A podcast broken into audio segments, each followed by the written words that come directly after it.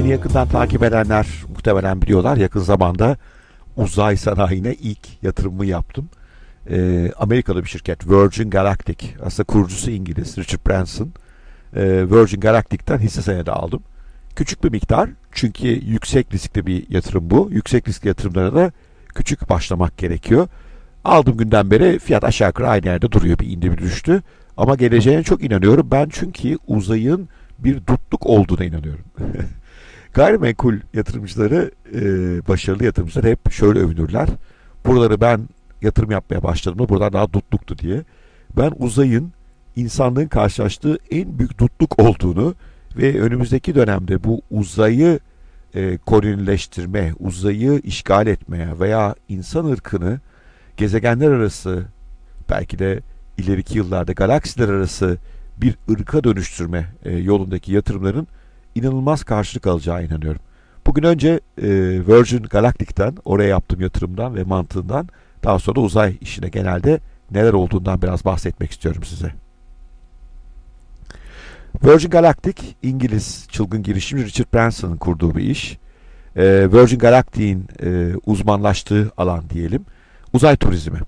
E, ilginç bir teknolojileri var. E, iki normal uçak diyebileceğimiz yine kendilerinin tasarladığı jet uçakla bir modülü, bu bir zamanlar e, uzaya giden e, Amerikalıların mekiklere benzeyen bir modülü 15 bin metre kadar yukarıya taşıyorlar. Oradan sonra mekik e, uçaklardan ayrılıyor e, ve bir roket ateşlemesiyle uzaya çıkıyor. Yaklaşık 90 ile 100 kilometre arasındaki bir yüksekliğe erişiyor. E, burada 4 dakika kadar e, bir tur atıp e, sonra da düşüşe geçiyor. Fakat düşüş e, ilginç bir teknolojiyle sağlandığından e, en e, yere yaklaştığı noktada tıpkı bir uçak gibi inebiliyor. Bu sayede yolcuları bir 4 dakika kadar dünyayı uzaydan e, görebiliyorlar. E, artı yer çekimsiz ortamı da deneyimlemiş oluyorlar. Bunun fiyatı da yolcu başı 250 bin dolar civarında. Şu ana kadar 800 kişi parayı yatırıp kaydını yaptırmış durumda. Henüz bir turizm uçuşu gerçekleşmedi. Yanılmıyorsam 5 deney yaptılar. E, bir deney çok kötü sonuçlandı. Bütün e, ekip öldü e, kazada. Düştü çünkü mekik. E, bir tanesinde yine bir sorun çıktı. Son iki denemeleri iyi. Çünkü biraz teknoloji de değiştirdiler. Ve iyiye gidiyor gibi. Bu 250 bin dolar ama sadece bu kısa uçuşu kapsamıyor. Virgin Galactic aynı zamanda bir hava uzay limanı yaptı öyle söyleyeyim. O da Spaceport. İsmi de gayet havalı. E, Spaceport'ta bir e, 4 gün geçiriyorsunuz. Burada eğitimler alıyorsunuz. Size özel kıyafetler veriliyor. Kıyafetler de Under Armour yapmış bu arada çok şık. E, ben daha evvel bunun videosunu paylaşmıştım. E, belki izleyenler olmuştur. Orada bir 4 günlük eğitime tabi tutuyorsunuz. Yani benim anladığım bu 250 bin doları biraz daha haklı çıkarmak için de böyle bir deney tasarlamışlar. Böylece uzay yolcusu haline geliyorsunuz. E, toplamda şimdiye kadar rakamı tam hatırlamıyorum. E, 400-500 insan çıkmış uzaya. E, öyle düşecek olursak Virgin Galactic'in 2020'den itibaren bu uzay turizmi işini başarırsa e, uzaya giden insan sayısında katlayarak artmalar gerçekleşecek. Çünkü her seferinde 4 yolcuyu e, taşıyacaklar e, uzaya. E, böylece muazzam bir hızlanma olacak ve işte hedefleri 15 günde bir bu tip seferleri yapmak e, belli bir sürecin sonunda. Peki bu çok mu büyük bir iş? E, bu hali elbette değil. Karlı bir iş olabilir. O yüzden hani yatırımcı mantığıyla baktığınızda kısa vadede de eğer e, düşmeden uçmayı başarırlarsa rezervasyon adetlerine baktığımızda sayılar güzel gibi e, karlı bir business'a dönüşebilir bu. Ama beni esas heyecanlandıran bu değil. Beni esas heyecanlandıran uzaya bu şekilde gidip gelmenin kolaylaşmasının önümüzde açacağı devrimsel dönem. Başka iki büyük özel oyuncu daha var bu uzay işinde. Biri SpaceX. E, SpaceX Elon Musk'ın şirketi. O çok büyük e, roketleri üzerine taktığı modülleri uzaya taşıyor. Yakın zamanda belki biliyorsunuz bu e, uzaydaki e, uzay istasyonuna e, malzeme taşımayı başardı. Sonra da füze dik olarak geri indirebiliyor. Tabi Virgin'den çok daha farklı bir teknoloji. Çünkü derin uzay dediğimiz 100 kilometre üstü e, uzaya doğru yolculuk yapabilen çok kuvvetli roketlere sahip. Virgin'in bu uçak üzerinden e, roketlenerek havalanan e, modülü o kadar kuvvetli değil. O yüzden zaten kısa bir süre kalabiliyor dünyanın yörüngesinde. Sonra hemen düşüşe geçiyor. Çünkü hızı dünya yörüngesine oturmaya yetmiyor uzun vadede. E, Elon Musk'ın SpaceX'in uzun vadeli hedefi de e, Mars'a insan yerleştirmek.